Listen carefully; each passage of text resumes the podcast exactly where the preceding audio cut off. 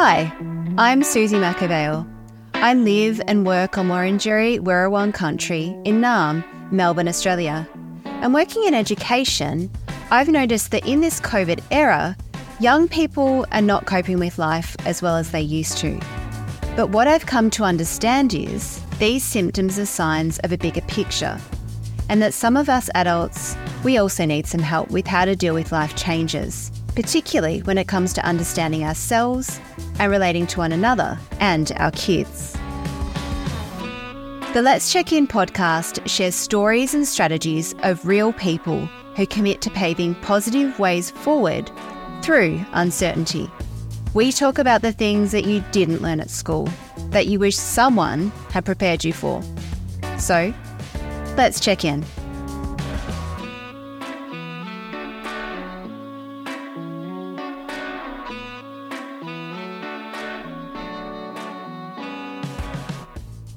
Hi, and welcome to the Let's Check In podcast. Today, you'll hear the second half of a two part conversation with Josephine Jones. In part one, Josie shared how setting boundaries is important in her life, and today you'll hear more about why she wanted to change the way people treated our coastlines. I hope you enjoy. Josie, you love people and you love inspiring others to do the right thing for the environment. By picking up litter, that in a lot of ways, that's a way of you giving back and showing people that no matter really what happens, you can always do something good. Where do you think you learnt that? I don't know. I think sometimes you might just be born to love others. Like when I was a child, we grew up in a service station, and there used to be a lot of homeless men come through our town. And there was this one man, Victor, and he smelt too. He'd always like pee his pants or whatever. And um, everyone used to make fun of him because he used to take time. So our service station was like that. And then next to us was like a hill that went down. Like this is the street goes up that way. But next to us was like a car park that was on a hill. And in front of it was a chain fence. And um, this Victor used to have a stick and he'd get on the chain fence and he'd walk the chain fence because that gave him some joy, you know? He was this homeless man. He probably would have, at the time, I probably thought he was 100, but thinking now he's probably 50. And people used to laugh at him and mock him. And that used to make me really sad because for me, I felt like why didn't someone just take the time to understand him? You know? Anyways, I used to go over and talk to him, and my dad was always, you know, a very liberal person. Like, he'd always encourage me to be kind and treat people well. And, you know, just because somebody else does something bad doesn't mean you should do something bad back, you know? And so he could see me, and I would talk to this, this Victor as he'd walk along the chains, and then I'd ask him like stories. Anyways, I ended up, I found out that he used to be a worker on the railway, laying railroads. Anyways, he would have to go away and work, and his wife and son were killed in a car accident. And he ended up, he was so brokenhearted that he just decided to give up and not engage anymore. Like he didn't, he said he didn't want to make a new life. Like he couldn't cope with the cruelty of people. Um, and that he just decided to take on his own world and travel and not really settle anywhere. So I think he really taught me like judge a book by its cover, you know? He was actually this really lovely man who'd experienced suffering and loss. And that was his way of coping. And whilst it's not like normal to everyone else, you know, I had to admire him because he chose his own path, you know. And he was in our town for probably about three years. And then just one day he wasn't there anymore. What a moment. I just, you know, even at school, like, because I got picked on at home, I got picked on at school Hmm. by my friends, like, and I was always just trying to have friends. And I did have friends, I was well liked, but by my immediate group of friends, I was actually bullied, um, which is common for children who are often bullied at home, get bullied at school, um, or, you know, children who are independent, self thinking. They're often the children that will get bullied too because there's a part of humanity that wants to, you to conform, you know, if we're all the same, we all feel safe. Hmm. But that's not how we grow. We grow from being different and we're all individual. And I and I just encourage everyone just be individual. Don't seek approval from others because you know you, you your self worth is in here. It's not out there. And such a great reminder in today's technological age, hey? Yeah, and I think too, like you know, I used to be an accessory designer, and then I used to wear everything I made. I wore, and then I used to work at Surf Dive and Ski, which was like the place to work when you know you're younger. Um, and everyone used to say to me, "Oh, why don't you model your own stuff? You know, why don't you be the person?" And I thought, you know what, that's probably a good idea. So I ended up, I went overseas and we shot a catalog called Sunshine on Rain. And we did it um, as a group of friends. And then we ended up, we did another one. But that was back in the day when you take a photo and you'd have to work out what your look was going to be. Yeah. And then you'd run a, a couple of um, rolls of film and then you get them developed. And then you look through those pictures and you go, okay, that's the look we want. Those three there, that's our look we're going for. So then when you go for the photo shoot, because it's not digital and you can't look, the photographer would know that's the shoot that will look. The point of what I'm getting at is this that in this modern world of social media and how everyone's, you know, making themselves out to be so beautiful and using all these filters and so forth, it's only like 3% of the population that it can actually look good in one photo after another. And I know personally, I'm not like the, you know, prettiest crayon in the pack. Um, but, you know, in my time, I was, I look back now and I think, well, wow, you know, no wonder people used to stare at me, kind of thing, you know. Um, I say that with humility. Um, but we could take you know, 50 photos, and only one of those photos would just be that perfect angle, that perfect shot, you know.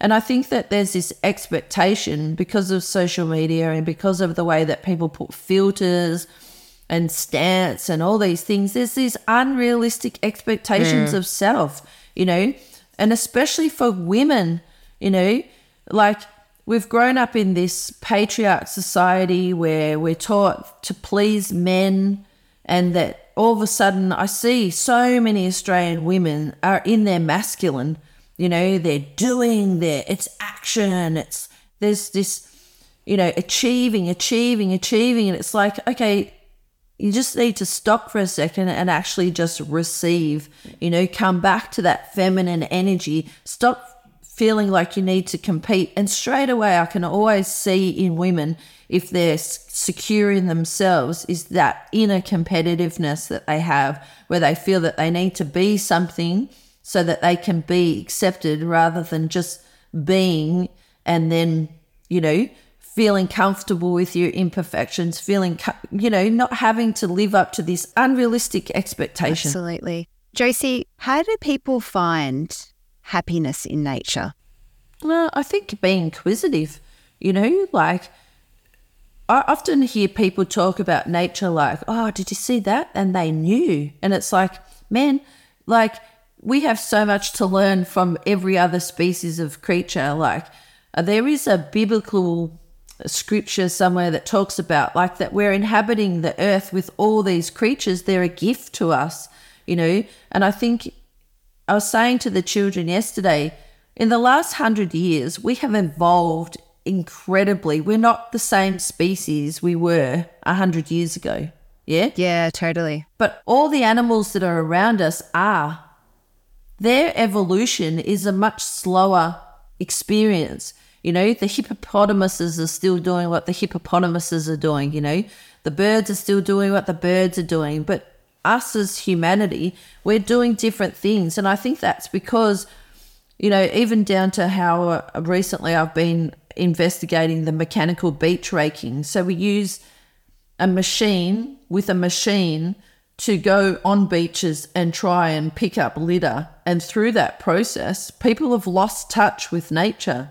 You know, they've lost touch with the fact that they're actually putting a break in the ecosystem. They've lost touch with where did that litter come from? You know, they're they're they're looking and they're saying, Oh, it's out there, it's over there, it's because of that, it's because of that, instead of going, Hey, could that be us that's doing that? You know? And I think I every day I go to the beach every day without fail. Sometimes I go two, three times a day, like depends. I mean, I work hard. I'm a hard worker. I, I love work. I like. I probably could have been accused of being a workaholic at some stage in my life, but I do seek balance. Um, but I just love nature. Like I love learning about things. I spend my spare time. I know a lot of people spend a lot of time on social media, and I love social media. I think it's fun. Um, but I actually spend a lot of time on the application iNaturalist, which is anyone can do it. You just sign up, have an account, and you can basically walk around your house, take photos of random things like spiders, um, plants, that sort of thing, and you upload it to this app. And then you've got this whole community all around the world that help you identify what these things are. Oh, wow. So I think I've got like nearly a thousand like observations on the iNaturalist. Um, I was thinking I was doing really well. And then I was looking at some people, it's like 12,000. I'm like, oh, 12,000. Hey, expectations on self.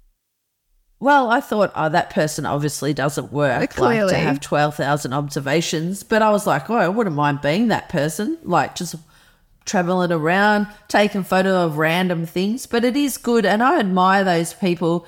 Like, you know, I'm a person who will, I'll sing, if a song comes on, I'll sing the song. But if you ask me who wrote the song, I won't have really any idea. Yeah. You know, and that's the same with the species. Like, I love all creatures, but don't ask me to give you the Latin term of that that creature. Someone else is brilliant at that, and I love those. I love that about life. That you know, there's those people who love memorizing Latin names for things, whereas I'm a person who just loves experiencing those things. You know, um, and I feel it really grounds me. Like I don't want to sound like airy fairy because I never like airy fairy, but I do feel that if I go out into nature, like I was saying to some children the other week, um, when you go to the beach, do you walk in the water with your shoes on? And they all started going, oh, no, no, you know, oh, mum, mum wouldn't let me do that. Dad wouldn't let me do that. And I said, I walk in the water with my shoes on every day. And they all like, oh, and if I showed, if I showed you my runners, you'd laugh. But because I pick up litter a lot and as stepping, I end up with holes in the ends of my shoes. Uh-huh. But I just love the feeling of walking in wet shoes. Um, my partner thinks it's terrible, but I love it. And the, anyways, I was encouraging them that the next time they go to the beach, if they've got runners on, to walk in the water. And they thought that that was the best thing, telling them to walk in the water with their shoes on, topped everything else, because they because they felt that they were breaking the rules. And that's the thing is, is that there is no rules really of how you should and shouldn't do life. I think if you're doing anything and it's not hurting someone, like, you know, like when I go and I see seahorses, I just am amazed that there's this creature that's having a life and that it's, you know, like I was saying to the children yesterday, this all the seahorses will be in breeding season now. And I was telling them how to go find them, some water etiquette so that they don't scare everything away, you know, just little things. And I think when you say how do people connect to nature, I think it's down to that detail like do you really want to interact? Do you really want to do? Because I think sometimes we get really sad and really down when we're just not connected to nature, when we're too in our stuff, trying to achieve, trying to do this, trying to look after all these things, but we haven't gone for a walk for the day or hugged a tree. I mean, people go, oh, they're a tree hugger. I'm like, you know what? God bless them for being a tree hugger because we know that trees are living, intelligent beings. They're designed to live and withstand wind. If you ever tried to break a branch upwards, I encourage you all like hug the tree first uh, don't try and break the branch, but try and break a branch upwards. It's impossible. You know, uh, everything around us has feelings. And although we may not relate to it because our own feelings can overwhelm us, if you, the more you immerse yourself and connect into nature and to, you know, there's an old saying, the man that sees the leaf sees the tree, you know, it's actually appreciating that each each tree, each plant, each creature has its own unique identity, just like we have our own unique fingerprint, you know? So, Josie, just along the lines of like picking up rubbish, I thought I'd share a bit of a story. Um, you know this, but um, you know some other people might not. My partner works in regeneration space, and he makes an effort every week to pick up rubbish each Friday. Um, and rain, hail, or shine, you know, he's out there.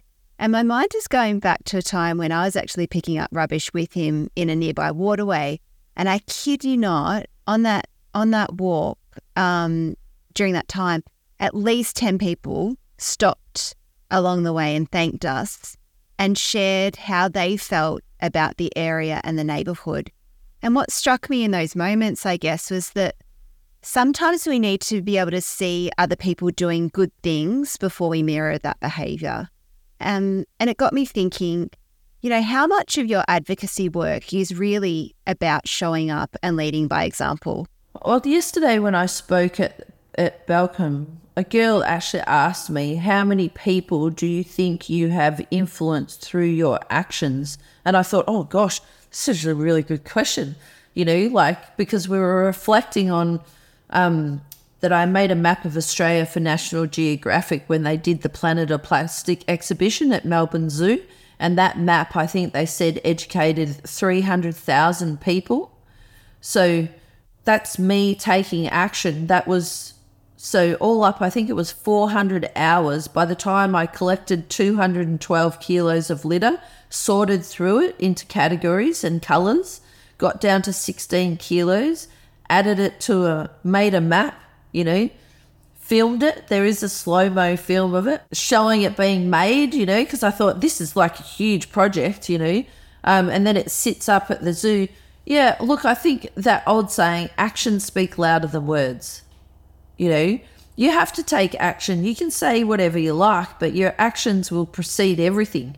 You know, you can tell someone you love them, but if you abuse them at the same time, your actions will speak above everything else. And I think for me, when I moved to the Mornington Peninsula, I was so excited to be back by the sea because I'd gone from Tahiti to Bendigo. So I'd gone from basically the sea to the dirt. And I didn't complain. I didn't I didn't complain at all because I said to myself, I'm alive. I have peace every day. Um, and I think that's something going through domestic violence is is that if there was anything that I learnt out of that was I was grateful for nothing because instead of living each day worried that I was there was going to be conflict or there was you know there was going to be trouble, instead I had nothing to worry about. Um, and I think like just taking action, like when I moved to the Mornington Peninsula and I was so excited to be back by the sea. And then when I went down to the beach and I saw how much rubbish there was, I was like, whoa, I can't, I can't walk past that. Like I love the beach. I've been, I've been hanging for five years and two days to be back by the sea. And here I am. I'm not going to walk past that. And so I started taking action. And then Yes, of course. I had people like you had that were saying to me, "Thank you. Oh, thanks for picking that. Oh, that's great. Do you get paid? What's the Shire paying you?" Whereas then I had other people that were like, "Oh my god, run!" Because she might ask us to help. You know. So I had the two sides, and then I was like, "Oh, what do I do? You know, like how do I really make a difference here?" Because when I stop and have a conversation about litter, I could see people going, I don't really want to have this conversation right now. Like, I don't really want to know about this problem. And I'm thinking to myself, hmm, okay, I don't want to make people feel uncomfortable. You know, that's not my goal. And I thought, what can I do? You know? And then I was like, well, I am a graphic designer and I do spend my time bringing other people's dreams to life. And I am reminded that my needs are important. And I did have this need to clean the beach, you know, there were that was my need. It wasn't You know, it was just what's the right thing to do? The right thing is to go pick it up. And that's where I came up with the one ton challenge. And I thought, if I can pick up a ton of rubbish, then I can get people to listen to me because then they can't deny that there's a problem. that was my Great strategy. simple solution, you know? Yeah. And so I ended up drawing this woman holding a whale, and it was the one ton woman. And then I got written about by National Geographic. When I collected the ton, I still don't know to this day how that happened. But when I'd collected the ton, National Geographic contacted me and said, Oh, we want to do a story on you. And in that story, they called me the one ton mermaid.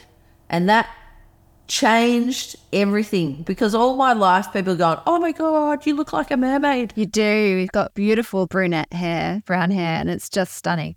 I thought, I don't like airy fairy, you know, oh, I'm mermaid. It's a bit, you know, it's a bit. You do know what I mean? Yeah. Like I'm like I'm practical. Yeah. I'm very practical, and that was that was a bit like, you know, but it I obviously was supposed to wear that title, you know.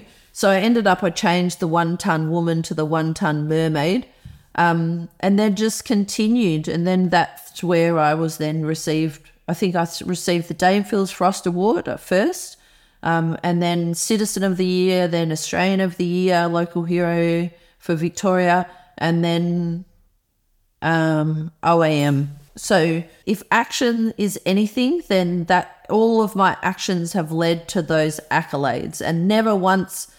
When they rang me up to tell me that I was Citizen of the Year, was so funny.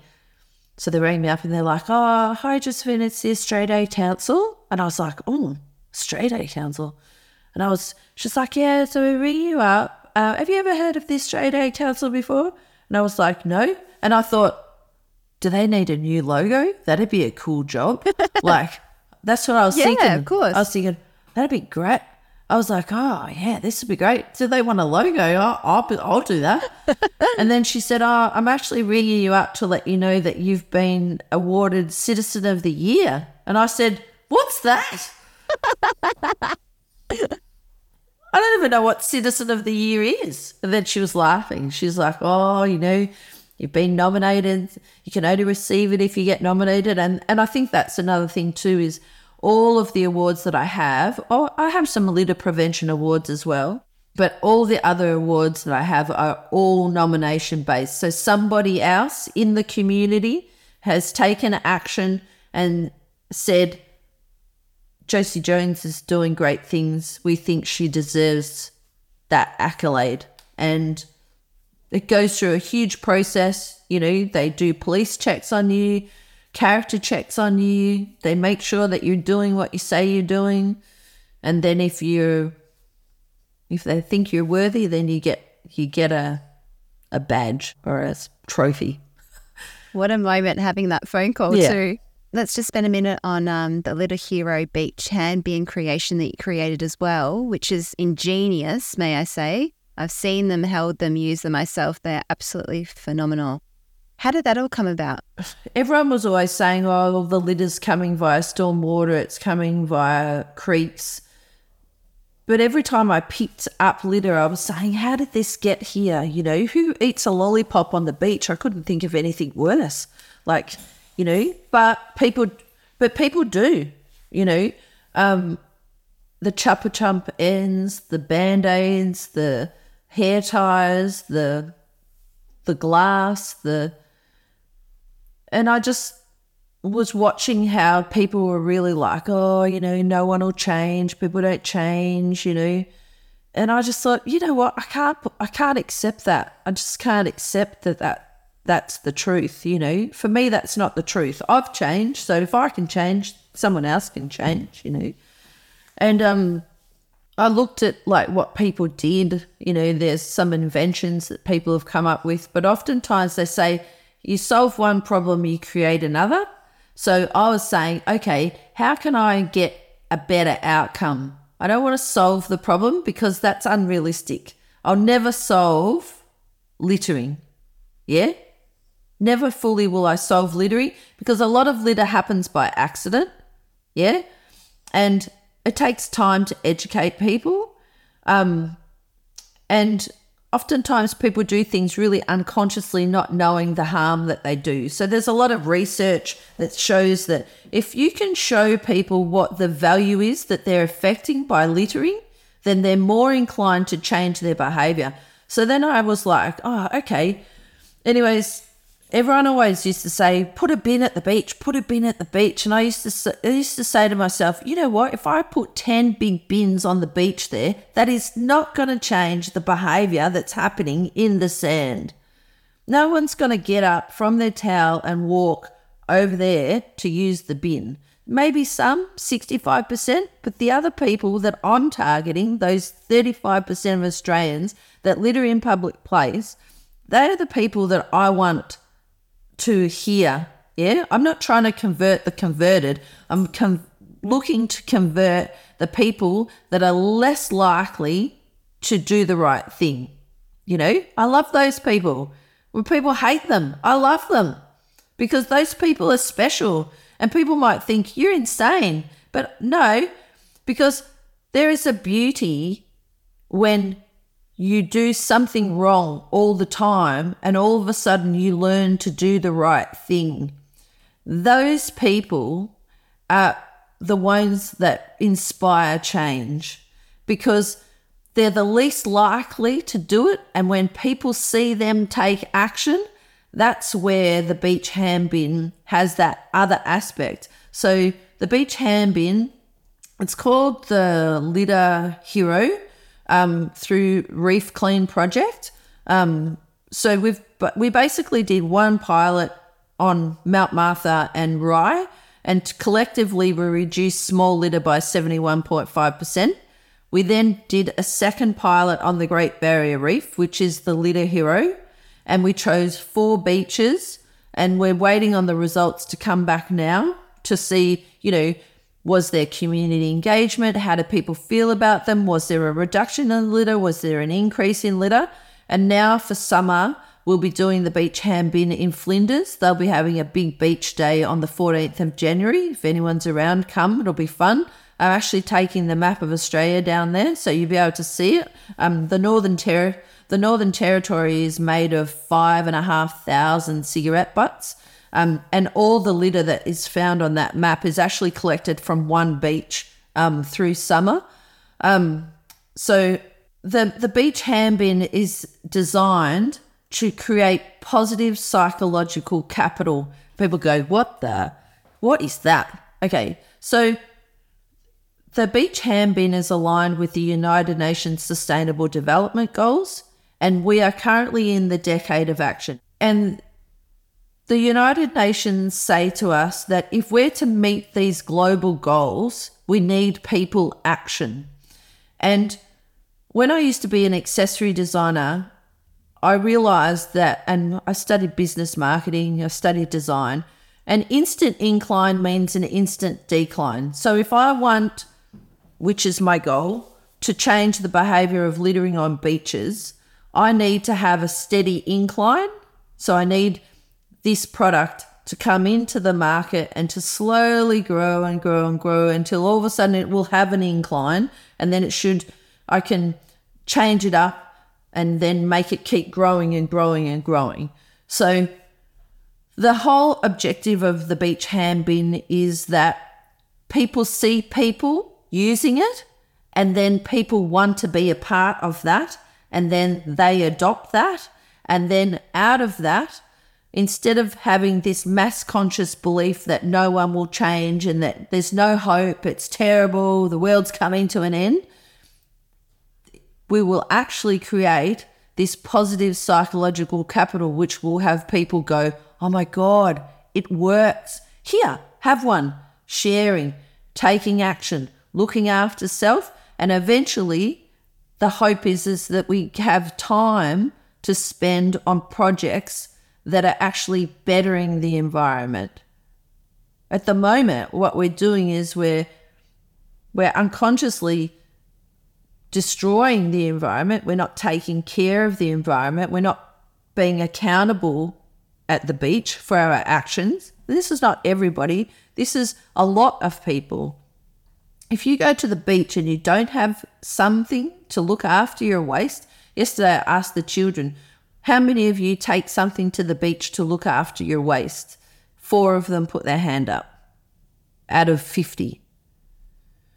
And so that's the example again, not to make anyone wrong, but if you can, if all of a sudden everyone's looking after what they're doing, we all of a sudden begin to change the story and we actually inspire one another, you know? And that's that whole point of what I'm talking about, about mechanical beach raking. The rake looks like it's cleaning up, but it's actually just reburying plastic. It's breaking it down into macroplastics. And they're the evidence that we find that evidence on every rake to beach is these macroplastics. So anything from two centi- well, two millimeters to 20 centimeters broken down plastic. So long term, it's creating bigger problems. But I think Tangaroa Blue were really smart when they did the beach hand bin because they actually said to people, if you go to the beach, use this to manage your waste, which is what it's designed for. But if you see other waste, pick that up and put it in there too, which I really liked. I don't encourage anyone to go pick up after others. You know, I know that I've inspired a lot of people to do that and I've inspired a lot of groups and, and helped create a lot of groups. But I think long term, the aim is to inspire people to manage their own waste, to stop littering, for this to be this sort of social pressure, this positive social pressure to manage your waste at the beach. And the beach hand bins align with um, the United Nations, as I say, but it's also aligned with best practice. So, um, as we said, to change behavior, we know to show the value. So each hand bin has the marine species of that beach. So then, if you're sitting on the beach and you've got this hand bin and it's got a seahorse on it, that's because out there in the water where you can't see is that, species living. And when we did the beach hand bin trial here on the Mornington Peninsula, it was so inspiring. I was inspired by the positive psychological capital that was taking place. It was so inspiring. There was like jet ski families that sit down on the left hand side of the beach that I can pick up 5,000 cigarette butts out of there easy in summer you know? And these people were saying to me, This is amazing. You know, it's about time I take responsibility. It's about time I did something good for the environment. This is such a great idea. And I was like, I was inspired by those people. So much of this conversation has been about understanding that nature can really be so nurturing toward our well being, you know? Um, and that brings me to the topic of the Let's Check In podcast, which is the topic of uncertainty. Now, Josie, tell me what you're feeling uncertain about at the moment and how you're best supporting yourself. I read many years ago that in life, a lot of people look for certainty and that there's this juggle of certainty and uncertainty. And the more uncertainty we have, the less secure we, we feel. But then the more certainty we have, the more controlling and afraid we can get, you know? Because all of a sudden, oh, I've got a job, I've got this, I've got that. And then it's like, oh, well, I'm certain about all these things. But then all of a sudden it's like, oh, I could lose my job. I could, you know? And so I've always looked and gone, okay, my life is a balance of certainty and uncertainty. And so recently I stopped a job that I've had for like two and a half years. And I've been like, I stepped away from that work. And then I thought, what am I going to do? Like, I'm 50, you know, all of a sudden I don't have a job. But what I did was to manage that uncertainty was I did what I could, you know? So, and I watched my own thinking, I was able to look and see where I had shortcomings, you know, like I think I was talking earlier about Al Anon and the 12 steps, and I still use those 12 steps. And one of them is step four, which is to take a feel fearless moral inventory of yourself. And so, you know, I think I have all these tools to manage my life, but at the same time, I'm still human and I still, I don't know everything. And I'm going to be going into situations like now, you know, I'm 50, I'll be 51 in January, you know, um, I've been self employed for 23 years. I've worked in a job for two and a half years. I'm so grateful for that experience because it made me realize so many things. Like, I just learnt so much um, being in a work environment with others and realizing how hard that I work in comparison to others, even just that. Um, and so for me, whenever I'm uncertain, I use the principle that I used when I was in Polynesia, when I was going through domestic violence. Um, was that I would wake up each day and I would feel sad, you know, because I was far from home, far from friends. I didn't have family. I didn't have a job. I didn't have a car. I didn't have money. I was isolated. But I did what I could. And I think that has always really stuck with me that I might not be able to solve all of my uncertainty, but I certainly can take action and do what I can, you know? And that doesn't mean that some days I don't like approach my day and like I'm trying to think of a real life kind of, you know, a real now situation. Like I was working for two and a half years. In those two and a half years, I had two weeks break. Um, so that's kind of not normal, you know, in itself. So I had myself in a bit of a pattern of really overworking. And then I ended up, I stopped work. I I received remuneration, and all of a sudden I was like, oh my god, I actually like could like take a break. But actually, just saying to myself that I was allowed to not work, to take a break, that struggle in itself was probably my uncertainty of most. Is how do I how do I re-engage my thinking and find balance because I've just stepped out of this job where I've been working all the time and, and achieving for them, which is great. I want them to succeed. Why wouldn't I? You know, um, to then now find my balance. So I ended up, I had some gift vouchers for the hot springs. So I was taking myself to the Peninsula Hot Springs once a week. I felt so luxurious. I was like, I just felt like the luckiest person, but I was just, you know, it didn't happen straight away is what I'm sort of trying to say. Mm. I didn't like go from woe to go. I kind of just had to go through the motions of letting go, you know, probably some grief attached to the change. Yes. And it's just been miraculous because I was like, oh, what am I going to do? Like, am I going to get a job? Like, here, you know, I've been working my, for myself for so long. I have all this success, but still I have these doubts, you know. Yeah. Um, and I just, I just said, "Oh, come on, God!" You know, I called God Gary. Come on, Gary. You know, help me out here. Like, you know, I don't know where I'm going. I don't know what I want to do, but you know my heart, and you know that I just want good.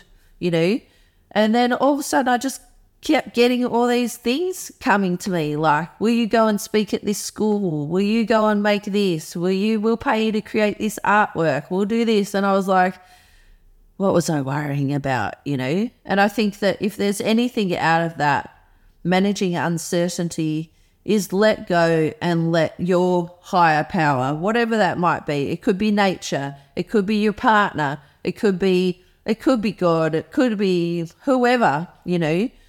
But I think trusting in your life and trusting in the process, you know, we're all here for a reason and be inspired to know what that reason is, you know, and wherever you can, take action, you know, even if it's just something small, you know. And it did save my life when I was in Polynesia. It saved my life. I would get up and, you know, I remember going and eating a, a custard apple. I used to walk past this house and they had them, and I could just reach and just get one from the tree.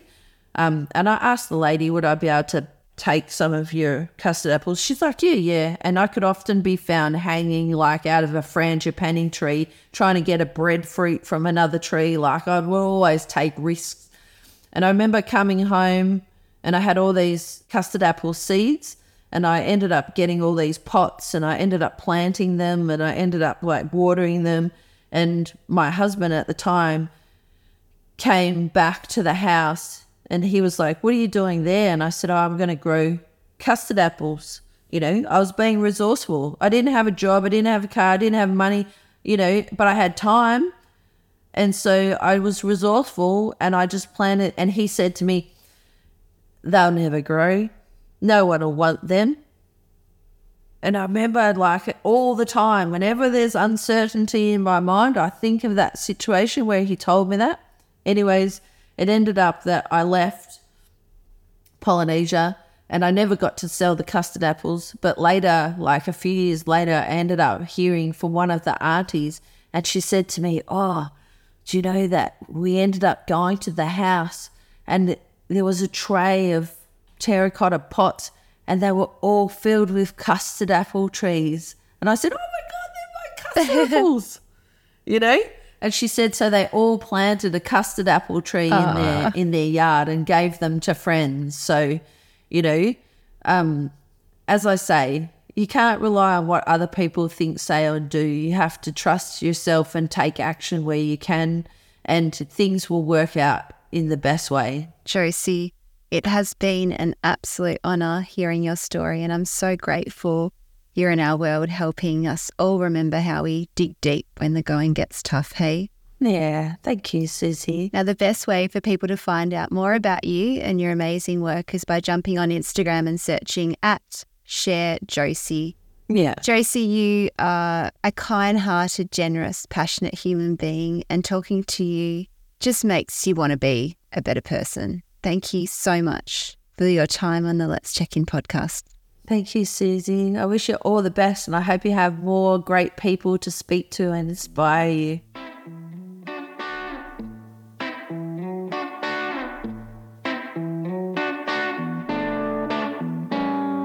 Thanks for checking in with me today. I'm your host, Suzie McAvale, and if you like what you heard, please subscribe to the podcast wherever you listen and leave a review.